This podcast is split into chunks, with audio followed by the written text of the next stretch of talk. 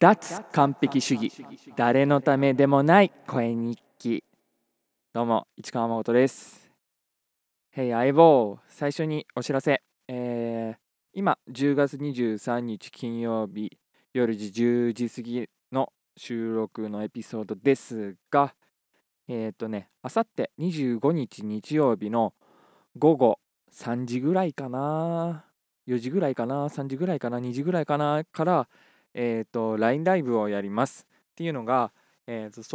棒といつもねこうやって話してるのが一方通行なんで、顔も出しつつ双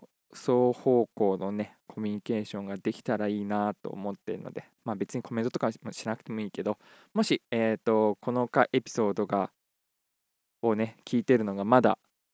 25日の10月25日日曜日より前だって人は、10月25日のお昼までに聞いてくれてるって人はぜひチェックしてください。そしてその LINE LIVE の URL は LINE の友達限定でお送りします。すごいうちはっていうのかな、なんていうのかなね、友達って言葉嫌いな人も多いかもしれないけどさ友達感出していこうと思うんで、そう友達ね、友達っていうこうやって作るしかないんじゃんって思ってこれ聞いてくれてる相棒はもう友達と思って、友達になってって思ってる。よろしくお願いします。はい、その LINE のね、僕の LINE の追加できる URL はこのエピソードにリンク貼ってるんでチェックしてみてください。よろしく。今日はねすごく頭痛かった。昨日も言ってたけどで、僕一人自分の具合が悪いのかなと思ってたんですけど、みんな頭痛かったみたいだね。気圧のせいみたいですね。うちの家族も痛いって言ってたし、なんかツイッターとかでも気圧がどうのって言ってる人見たし、なんかいろいろみんな気圧のせいでっていうのがいて、特に女性の人とかね、なんかいろいろ言ってましたね。自分だけじゃなかった。それだね。どうでした？相棒は。ね、気圧に自分が弱いって思ってなかったんだけど、でもね胸は苦しくなんだよね。なんていうの、肺気胸っていうのかな。肺気胸っていうのは肺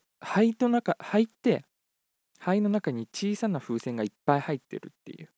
感じなんだけど、その小さな風船から空気が漏れると、その肺全体は空気がいっちゃいけない場所なんだよね、実はね。肺の大枠にはね、そのブドウみたいに小さい風船があるみたいなイメージを僕は勝手にしてんだけど、実際どうかわからない、多分そうなんだけど、そのブドウの実からこう空気が漏れちゃうと、肺の外側、ブドウを包んでる 外側のネットというかに空気が漏れちゃうと、すごいいけないことなんだけどね。それはね、胸痛くなったりするんだけど、でそのブドウに穴が開くことを気胸っていうんだけどさ、僕気胸気味気味っていうのもあるけど、破れやすい体質なんですよ。ブラって言って、破れやすい部分がいっぱいあるよっていうのはレントゲンとかで確認してて、でね、そのブドウ的な部分から空気が漏れてると、低気圧の日に、低気圧ってことは体内の空気が膨らむじゃないですか。空気が膨らむと漏れてる部分の空気が膨らむから、今度ブドウの実が押しつぶされるみたいな。だから空気が入ってちゃいけないところの空気が広がっちゃって、すげえ痛くなるみたいなのがあって、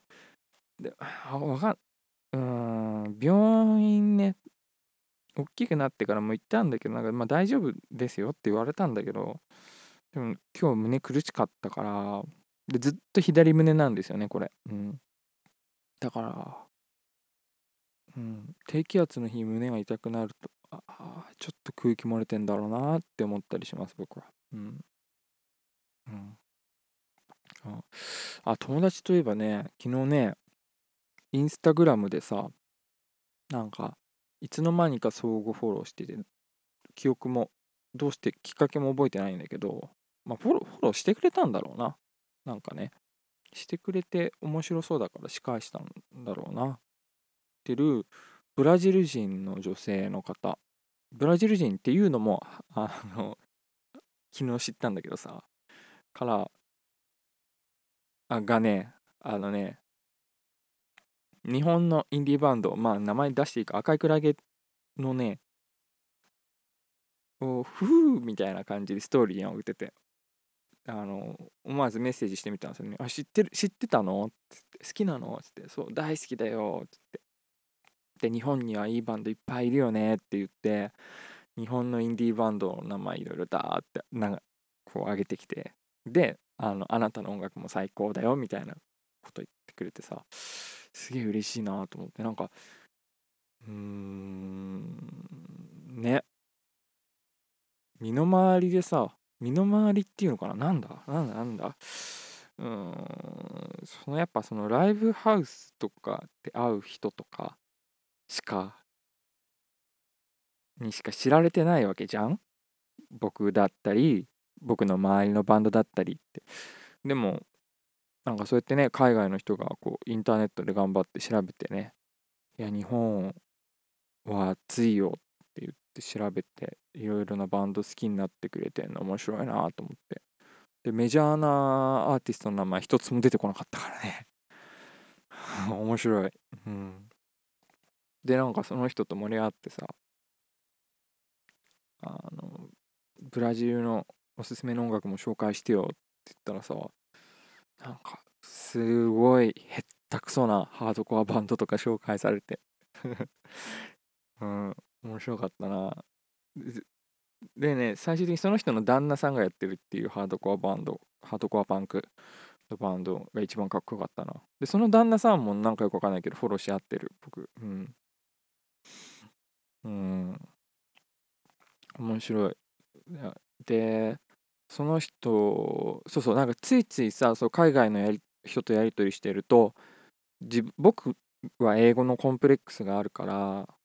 まあありつつだから、一応なんかパッて思い浮かんだ言葉じゃなくて、一応一回翻訳して正しくなってるかとか確認してから打ったりとかしたりもするんだけど、僕の場合さ、単純じゃないこととか、なんか伝わりにくそうなこととかはね。で、その